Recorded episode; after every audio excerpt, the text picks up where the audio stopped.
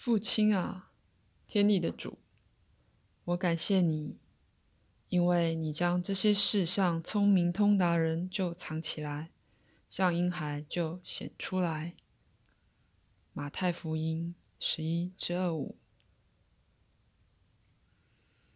宇宙中存在着这样一个古老的谜团：生命的意义是什么？造物主为什么要创造宇宙万物？人们用聪明的头脑努力的想了又想，却怎么也想不出来。正因为找不到答案，所以他们就自行创造出一堆理论。然而，只有在面对爱心的时候，只有当人类的意识被爱心的光芒照亮时，它的谜底才会揭晓。个性直朴、单纯的人更容易找到解答。而小孩子就拥有这种特质。气压星球居民克拉托撰写的羊皮书前言。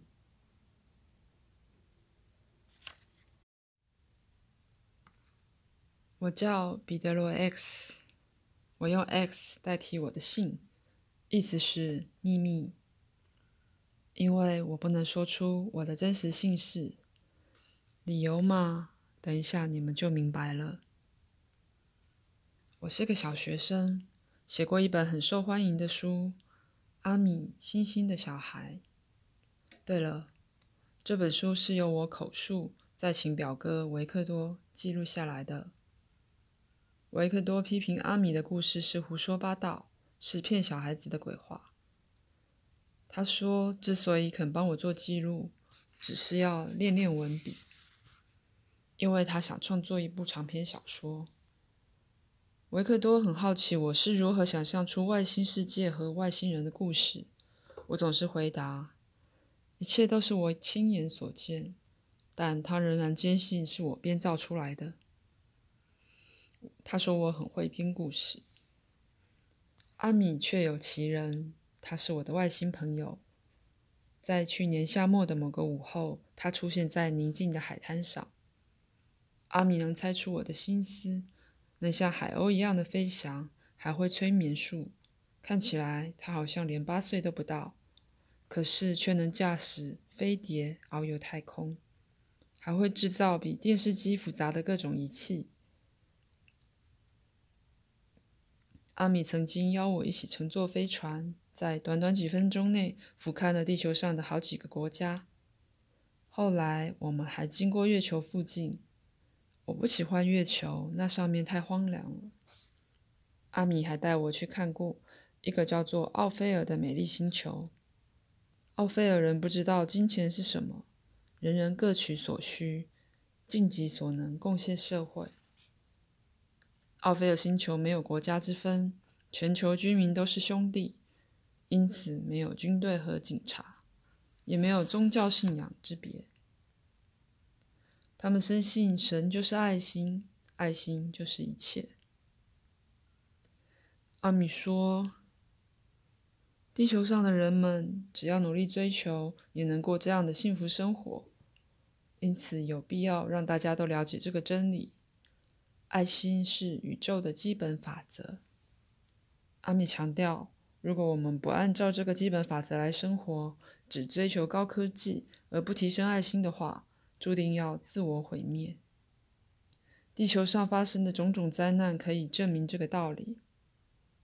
根据阿米的标准，只有具备三个基本条件的星球才算是文明发达的星球：一、人人都体认到爱心是宇宙的基本法则；二、打破国家之间的疆界，组成一个大家庭；三。爱心是一切组织的基本精神。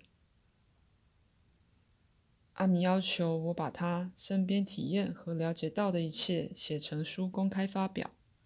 他说我应该当自己是在讲故事，而不是描述一段真实经验。所以我在《星星的小孩》中强调，这只是个故事。对了，我再重复一遍，我从来没见过什么外星人。我也没去过什么进化星球旅行，书中的一切都是我想象出来的。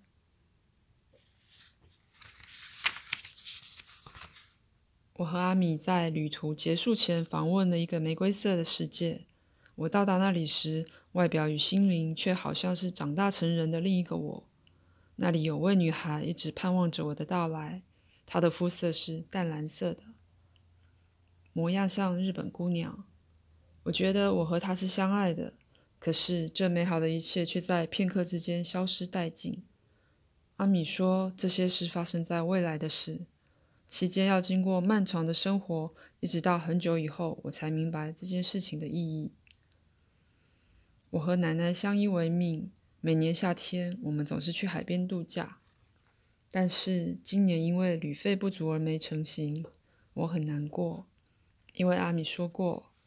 如果我把书写出来，他就会回来看我。我本以为能在海边再次见到阿米呢。我本来打算把我的太空漫记、漫游记告诉大家，但是阿米和维克多都劝我别这么做。他们说大家会认为我发疯了。维克多就是这么想的。我没有听他们的劝告。开学后一回学校上课。我就告诉班上一个很要好的同学有关阿米的事。我还没讲到坐飞碟旅行的情节，那位同学就大笑起来。我只好改口说，我只是在闹着他玩呢。于是我又重新成为一个正常的小孩。所以我不能暴露自己的身份。